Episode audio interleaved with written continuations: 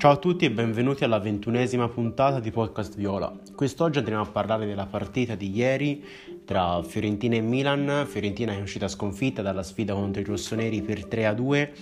È un gran peccato perché la squadra ha giocato bene, almeno per i primi 60 minuti. Una squadra che ha lottato su ogni pallone, che ha, gio- ha fatto anche una prestazione di buona qualità eh, giocandosi alla pari con un Milan eh, che è in una forma spaventosa.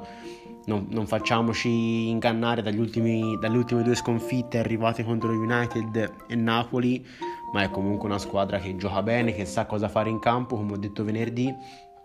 anzi come ho detto sabato, e, e non aver sofferto tanto eh, questo Milan ehm, è già un vanto eh, resta il rammarico per non aver vinto, per non aver portato neanche un punto eh, in classifica, ma resta, resta la prestazione ottima della squadra. Da sottolineare il fatto che Prandelli ha avuto un malore eh, al termine, un piccolo malore al termine della gara, infatti non si è presentato davanti ai giornalisti per parlare nel post partita, eh, si è presentato eh, Antonioni che mm, secondo me eh, ha messo troppo in risalto errori arbitrali che almeno uno sbagliatissimo, nel senso, allora è giusto secondo me andare a parlare eh, del fallo di Ibrahimovic su Pezzella, poi ne parlerò meglio dopo quando, eh, quando analizzerò i gol della partita, ma andare a parlare della terza rete nata da una rimessa laterale dubbia mi sembra veramente senza senso perché Antonioni ha detto la Fiorentina ha subito la terza rete eh, dopo che la rimessa prima era stata affidata a noi, poi l'arbitro ha cambiato idea, era data a, al Milan e noi eravamo sbilanciati in avanti. Non è affatto vero perché sì, prima la rimessa era per noi, poi l'arbitro ha cambiato decisione e la rimessa era effettivamente del Milan, ma poi c'è stato quei 10-15 secondi in cui eh, si sono riscaldati gli animi, l'arbitro ha aspettato il tempo necessario per far placare gli animi e poi è ripartito il gioco. Quindi non andiamo a dire che eh, si era sbilanciati perché si pensava fosse per noi la rimessa, perché ci sono stati un bel po' di secondi che, in cui la Fiorentina poteva rimettersi. Poi anche, anche questo, eh, anche la terza rete del Milan la analizzerò dopo perché veramente non è un problema di posizionamento, ma ci sono tanti tanti errori. Eh, detto questo, Prandelli ha scelto di eh, mettere in campo un 4-4-2, scelta azzardata ma che ha funzionato. Una Fiorentina spregiudicata che ha lottato, che eh, come ho già detto ha fatto vedere buone, buone trame di gioco, eh, una cattiveria agonistica non indifferente. E, mm, e, finalmente la Fiorentina da qualche partita torna ad essere pericolosa sulle pari inattive. Eh, ha fatto col pulgar su punizione, ma la Fiorentina ha avuto anche ai primi 4 minuti subito un'occasione che Tomori è stato bravissimo a disinnescare sulla linea, eh, ma anche con Pezzella ha colpito una traversa, quindi Fiorentina finalmente torna a dare pericolosità dalle quali inattive dopo mh, mm, quasi un anno in cui mm, era diventata veramente troppo prevedibile e qualsiasi tiro dalla bandierina era una palla praticamente persa. Eh, resta il rammarico anche perché troppi errori individuali, come sempre su tre gol eh, c'è, c'è, comunque almeno due errori eh, individuali per ogni rete e, e non, cioè, proprio fa male perdere partite per bischerate del genere. Eh, sono tanti, tantissimi punti fi- persi dalla Fiorentina per disattenzioni o comunque errori di reparto. Mm, è una squadra che comunque è rimasta in partita per come ho detto 60-65 minuti ma poi la, la, differenza l'hanno fatta i cambi da allora è entrato Benaser che è un titolarissimo rientrato ora dall'infortunio aveva pochi minuti nelle gambe e ha fatto subito la differenza eh, da noi sono entrati Venuti, Terracciano per sostituire Dragoschi, eh, Quame al posto di Pulgar, Caieon al posto di Martinez quarta, gli ultimi minuti per dare l'ultimo assalto, ma come troppo spesso accade, sono cambi che poi non danno niente alla partita, c'è proprio una mancanza di qualità nei cambi e di solito la panchina deve essere una risorsa per l'allenatore per fare un salto di qualità e per andare a incidere sulla partita. E queste, mm, e queste qualità non, non, non vengono mai fuori a partita in corso, segni evidenti di una squadra costruita male o comunque con riserve non all'altezza dei titolari. Eh, Fiorentina che ha subito un grande giocatore come Teo Hernandez eh, perché il Milan un paio di volte è andato in fondo sulla fascia sinistra con, con un gioco molto semplice, ovvero quando Brahim Diaz era sulla fascia sinistra appunto Martinez quarto lo marcava uomo ehm, Brahim Diaz scendeva verso la tre quarti del Milan a prendere il pallone Martinez quarta lo seguiva e e Teo Hernandez si inseriva dietro, è arrivato un paio di volte sul fondo con questa manovra il francese e, e Seric non ha tamponato, non, ha, non, è stato così tanto mh, buo, bravo in, maniera, in um, proiezione difensiva, ma è normale, non è il suo. Eh, è un giocatore tecnico eh, e Seric che eh, non fa della fase difensiva la sua arma migliore, anche se comunque eh, si è impegnato, ha dato l'anima e ha fatto una buona prestazione, nonostante anche lui sia rientri in qualche errore su, sulle reti, ma comunque resta un'ottima prestazione da parte del francese. Secondo me, oltre anche ai cambi ehm, che hanno inciso sulla partita, anche la paura eh, di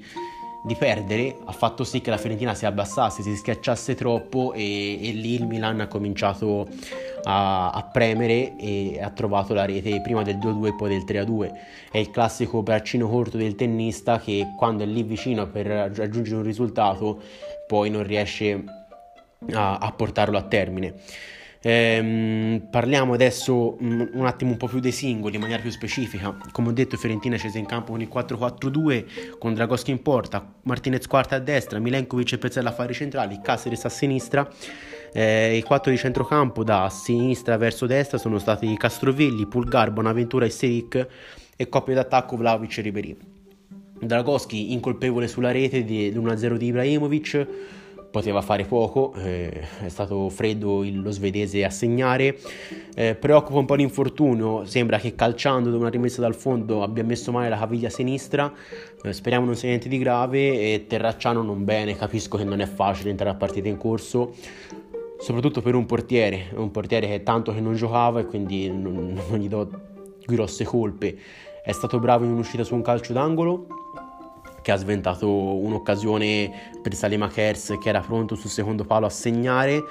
però sulla seconda rete eh, secondo me ha un, ha un, briciolo di colpa, è stato troppo fermo sulla linea di porta. E poi anche un'occasione in cui Ibrahimovic ha provato a crossare con l'esterno la palla che ha preso una strana tra- traiettoria e stava per entrare ma per fortuna de- dell'estremo difensore viola eh, ha colpito il palo quindi non troppa sicurezza da parte dell'estremo difensore italiano, ma eh, come ho detto eh, ha tutte le attenuanti del caso, visto che è entrato a partita in corso dopo tanti mesi che non giocava. Eh, I quattro difensori, allora, eh, i migliori secondo me sono stati Milen- eh, Milenkovic e Caceres. Fra i due meglio l'uruguagio che ha giocato una partita molto solida, non ha sofferto mai, ha fatto anche un intervento ehm, in rovesciata per eh, spazzare via il pallone dopo che Ibrahimovic aveva colpito la traversa mentre leggermente peggio la coppia argentina. Eh, Martinez quarta sbaglia secondo me su due delle tre reti, eh, la prima perché tiene in gioco Ibrahimovic, la seconda perché esce su che sì. Ehm, nel, nell'occasione del 3-2 Pezzella invece che è determinante sulla rete del 2-2 per, ehm, per il Milan visto che si fa sovrastare da Kier detto questo però Pezzella è andato anche vicino al gol ehm, Martinez quarta cioè lo, lo, voglio giustificare perché comunque la prima partita da terzino doveva prendere anche un po' le misure. Secondo me eh, buon, può essere un buon terzino. L'argentino però non, non, è il suo ruolo, comunque non ancora e quindi è normale abbia prestazioni un po' in calo, eh, visto che si deve adattare al ruolo. Però ha velocità, ha piedi buoni per poterlo fare, pecca un po' però... Ehm, in fase difensiva forse, eh, sembra quasi strano dirlo, però abituato a compiti un po' più da centrale difensivo, metterlo come terzino può creare problemi. Comunque è giovane, il percorso di crescita è ancora lungo, ha comunque nelle corde fare il terzino adattato a destra. Centrocampo che avuto tanta qualità, un centrocampo eh, forse uno dei più qualitativi eh, che la Fiorentina ha avuto in questo anno, con quattro giocatori che sanno giocare bene a pallone, eh, Eseric, Bonaventura, Fulgare e Castrovilli. Forse il peggiore dei quattro, Castrovilli, ha fatto una buona, um, due buone discese sulla sinistra, ha guadagnato il fallo che ha portato la rete del pareggio eh, della Fiorentina, eh, dell'1-1 eh, però un po', un po', fuori dal gioco, però quando ha avuto il pallone comunque ha creato qualche grattacapo per Diogo Dalot. Eh, Bonaventura l'ho visto criticato da tanti, tantissimi, però a me sinceramente è piaciuto, ha fatto una buona partita di quantità e qualità, ha toccato tanti palloni, eh, come Pulgar, cioè Pulgar non ha toccato tanti palloni ma è stato decisivo nella rete e nella fase di, di, di filtro eh, del centrocampo ha fatto una buona prestazione. Eh, coppia d'attacco invece che mm, mi è piaciuta, mi è piaciuta perché Ribery ha giocato una buona partita, una grande partita fatta di sacrifici, di strappi, di dribbling e di eh, tra l'altro anche il gol che aveva portato in vantaggio la Fiorentina. Vlaovic ha lottato su ogni pallone contro due signori difensori come Tomori e Kiaer. Ehm, si è fatto valere, si è fatto valere. E Tomori ragazzi è un grandissimo difensore, classe 97 ma veloce, bravo negli anticipi, buoni piedi e um, fa, mi ha fatto veramente una buona impressione. E per 50-60 minuti Vlaovic ha retto anche bene il confronto, mi è piaciuto, poi è entrata un po' in campo la stanchezza, ha perso un po' di lucidità e più che altro la strapienza fisica di um, Tomori l'ultima mezz'ora l'ha fatta da padrone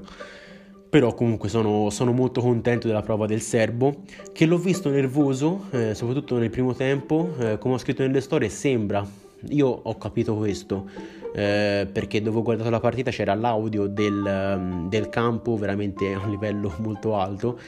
Si è sentito Vlaovic che è andato più o meno a metà del primo tempo da guida dicendogli mi ha detto serbo di merda questo però va bene mm, quindi diciamo un, un'offesa razzista che l'ha fatto un po' scaldare, deve essere bravo Dujan a non ascoltare tutte le stronzate vengano dette in campo perché se ne sentono di cotte e di crude. Anzi, piccolo, piccola parentesi, eh, proprio a causa dell'audio tanto alto del, ehm, de, del campo, a fine partita quando c'era un po' di tensione eh, Mete e Bonaventura si sono un, un, po' presi e Bonaventura ha detto a Mete sei eh, giochi al Milan per un miracolo divino e mi sono piegato dalle risate perché sentire questo trash talking fra i giocatori mi piace veramente tanto. Eh, detto questo, eh, secondo me migliore in campo eh, se lo spartiscono Ribery, Vlaovic e Caceres. Forse Caceres per la solita difensiva, ma anche Ribery eh, andrebbe premiato per il gol che ha segnato, che ha dato la speranza alla Fiorentina di portare a casa i tre punti. Eh, peggiore in campo invece per la prima volta, forse eh, da quando parlo in questo podcast Martinez quarta è stato un po' in difficoltà ma come ho detto a tutti le scusanti del caso eh, adesso c'è la pausa nazionali eh, forse è una pausa che arriva nel momento più sbagliato possibile perché la Fiorentina eh, stava cominciando ad avere un minimo di continuità nel gioco sia contro il Benevento che contro il Milan se ne erano visti per tanto tempo buonissime cose è un peccato che che arrivi proprio adesso questa pausa e poi spesso e volentieri la Fiorentina dopo la sosta per i nazionali torna e non è mai brillante, molto spesso non vince. Ehm, giocherà il 3 aprile contro il, Genova, a, contro il Genoa a Genova e sarà una partita fondamentale anche perché bisogna vedere anche le altre squadre eh, che sono in lotta per la salvezza e c'è il Crotone che va a Napoli. Benevento che scont- si giocherà contro il Parma, quindi anche questa la sfida eh, salvezza. Ehm, la Spezia che andrà a giocare contro la Lazio, Cagliari che affronterà il Verona e Torino che ospiterà la Juve. Quindi sono tutte partite fondamentali o contro Big eh, per, per, le squadre impelagate nella lotta salvezza o comunque scontri diretti. Quindi sono fondamentali tre punti. Eh, fortunatamente in questa giornata le ultime quattro, ovvero eh, Crotone, Parma, Torino e Cagliari non hanno vinto e quindi la Fiorentina resta a 7 punti di distacco, hanno però vinto Spezia e Benevento che hanno un po' accorciato sulla Viola, anzi sono a pari, pari merito con la Viola. Quindi mh, dobbiamo ancora, non è ancora detto l'ultima parola, bisogna eh, raggiungere questi 7-8 punti per arrivare a una, certezza, a una certezza quasi matematica della salvezza e, e sarà fondamentale farne subito tre contro, contro il Genoa proprio il 3 aprile. Detto questo, la prima parte è terminata, ci sentiamo nella seconda parte con le statistiche e le analisi delle reti.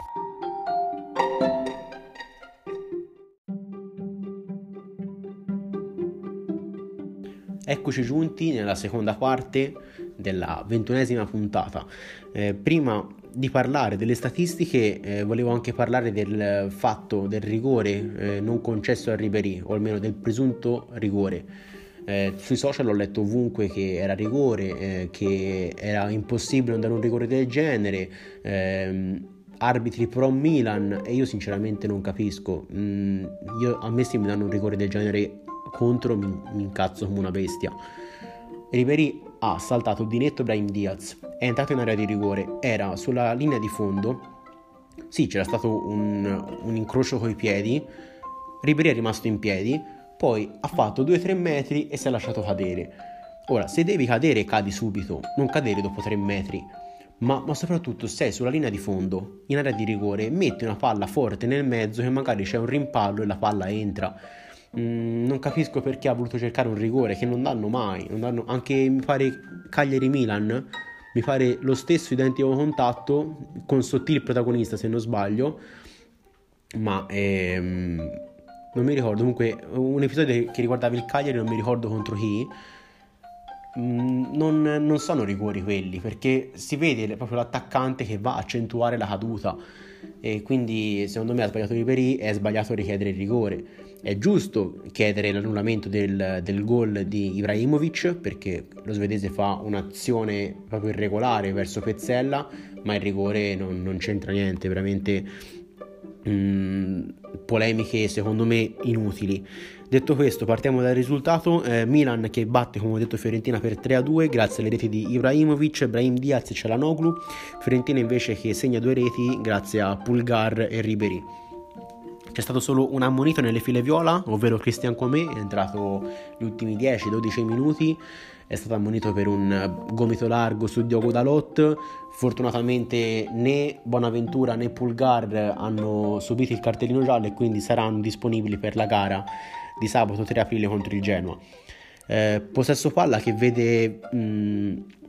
vincere il Milan eh, col 59% del possesso palla contro il 41% della Fiorentina, però una cosa che voglio sottolineare e in cui magari si vede anche maggiormente la mano che Prandelli sta, sta mettendo in questa squadra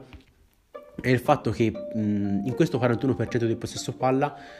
è stato più il tempo che la Fiorentina ha avuto il pallone nella metà campo avversaria piuttosto che nella propria. Questo ha dato anche luce a una partita, come ho già detto, molto bella da vedere, ehm, molto dinamica, con molta intensità da parte della Fiorentina, che eh, per una volta ha lasciato da parte quel suo classico gioco di addormentare la partita con un giro palla molto lento, molto prevedibile e molto anche futile nella propria metà campo, cercando invece di andare a offendere l'avversario in maniera più, più diretta. Eh, Fiorentina che però perde anche il conto dei tiri in porta, dei tiri, eh, ne fa 9 il, il Milan, di cui 4 in porta, mentre ne fa 7 la Fiorentina, di cui 3 in porta. Eh, I calci d'angolo sono a pari merito, entrambe le squadre hanno battuto 8 tiri dalla bandierina, il Milan li ha sfruttati meglio, infatti ha portato una rete, ma comunque la Fiorentina eh, si è resa comunque pericolosa dai tiri dalla bandierina. Eh, Milan che ha avuto anche tante occasioni, ben 7, la Fiorentina 5, e tante occasioni per parte vanno a testimoniare come la partita sia stata vin- bella, vincente da entrambe le parti, con entrambe le squadre che potevano portarla a casa e poi attraverso episodi un po' fortuiti la Fiorentina è comunque andata a perderla. Fiorentina è stata poco precisa sui cross, eh, su 13 cross tentati eh, ne ha fatti utili solo 3 di cui uno quello di Esseric che ha portato alla rete eh, di Ribery,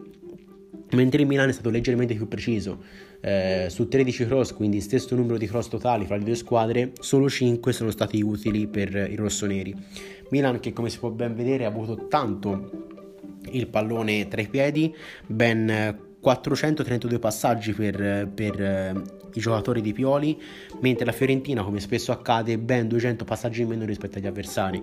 eh, solo 259 passaggi con eh, solo, o meglio non solo, però comunque con una precisione inferiore rispetto ai rossoneri, Viola che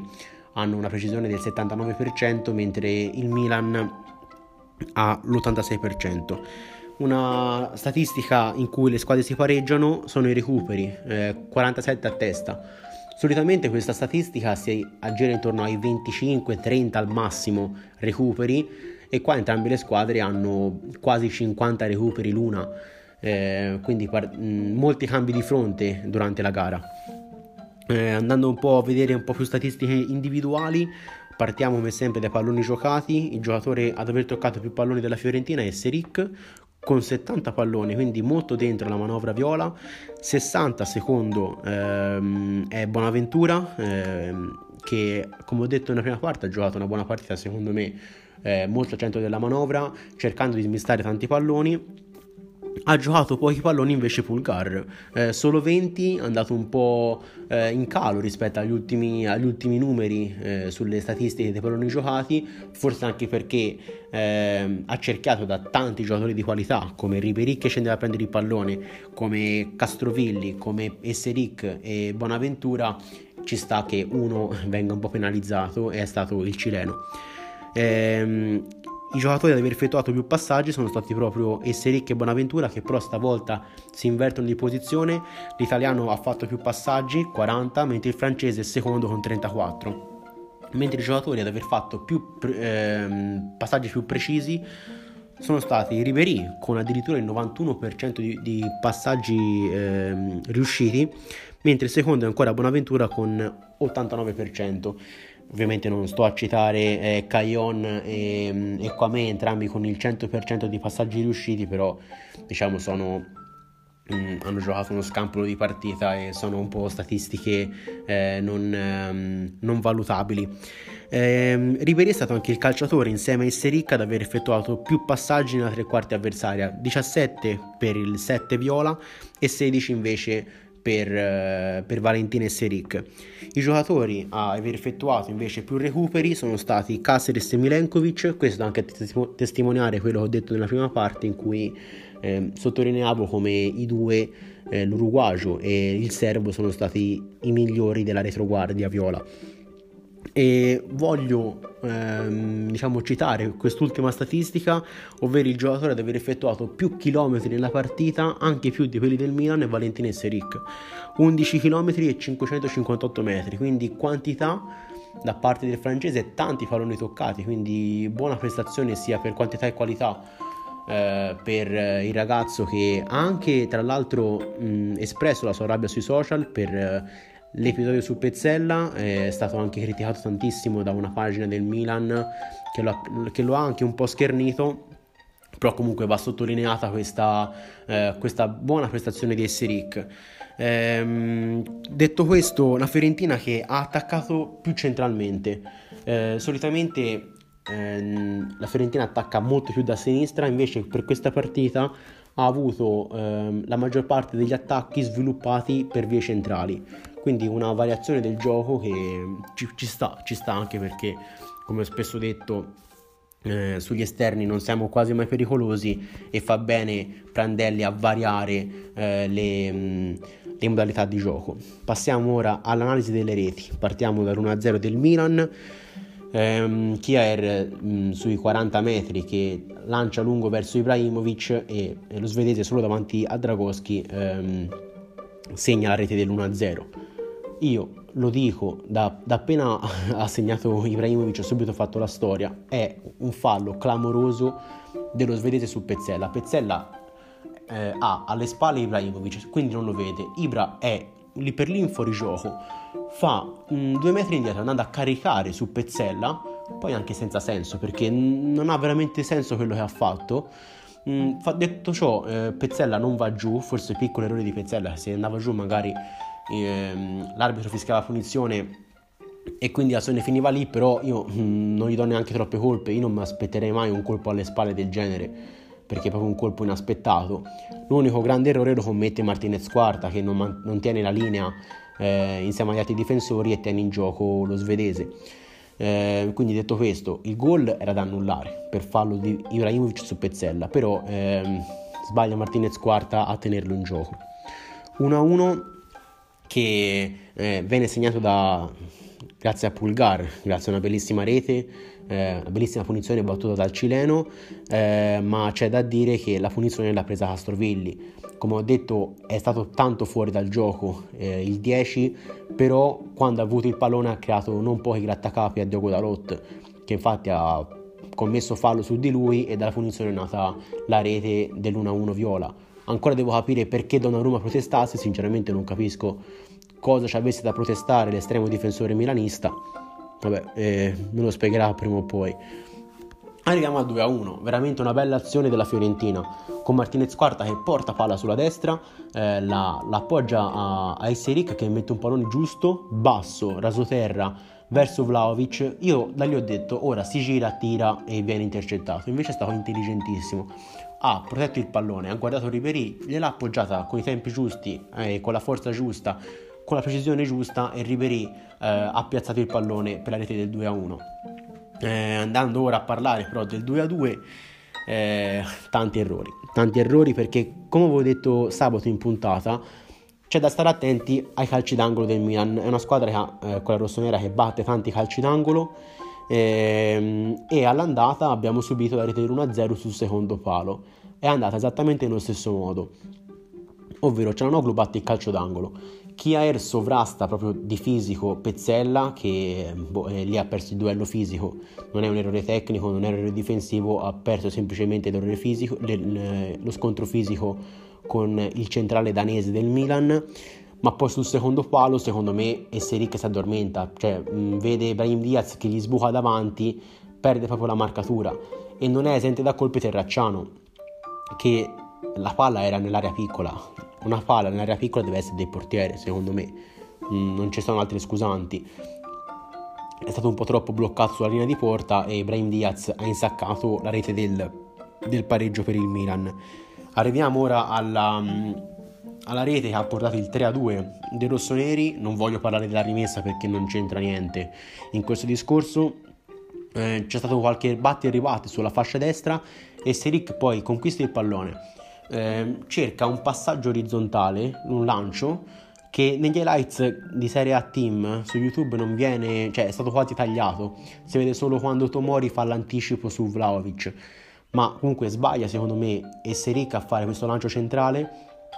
che mette in difficoltà Pulgar perché non è facile da stoppare un pallone del genere. Pulgar fa quel che può, non lo controlla, eh, Tomori eh, anticipa Vlaovic eh, che si prende palla, fa 10 metri palla al piede e poi qua secondo me c'è l'errore determinante, ovvero eh, la Fiorentina era eh, con tre, con tre difensori che stavano arretrando per coprire l'area ovvero da sinistra verso destra Pezzella, Milenkovic e Quarta. Solitamente esce il centrale, quindi Milenkovic, e gli altri due difensori stringono dietro. Invece qua non so perché è uscito Martinez Quarta, ha lasciato il buco per eh, Cialanoglu e poi vabbè, Cialanoglu bravissimo, ha fatto un gol spettacolare, eh, palla in buca d'angolo e bravo lui. Magari anche Milenkovic poteva stringere un po' più, un po più velocemente, però eh, lì è talento puro, il turco ha fatto un grandissimo gol, però non capisco il perché eh, sia uscito Martinez Guarda su Cialanoglu, su, su Chessy, è per questo che mm, do, qual- do qualche colpa all'argentino sulla rete. Detto questo, eh, l'analisi delle reti e delle statistiche è terminata, ci sentiamo nella terza parte con eh, i saluti finali.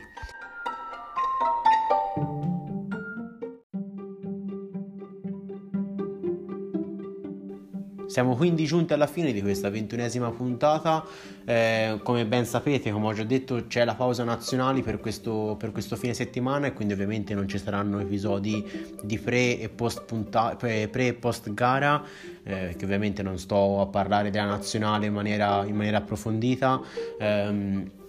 ho già in mente un episodio da fare, eh, devo solo trovare gli ultimi dettagli, ovvero ho intenzione di fare un, una puntata sul mercato che farei. Eh, secondo me sono obiettivi abbordabili di mercato con cioè anche non sono sogni irrealizzabili sono colpi secondo me che possono avere un senso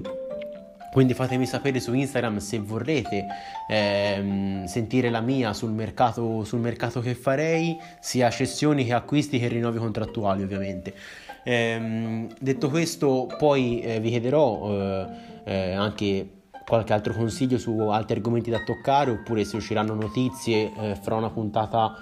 speciale anche se non mi piace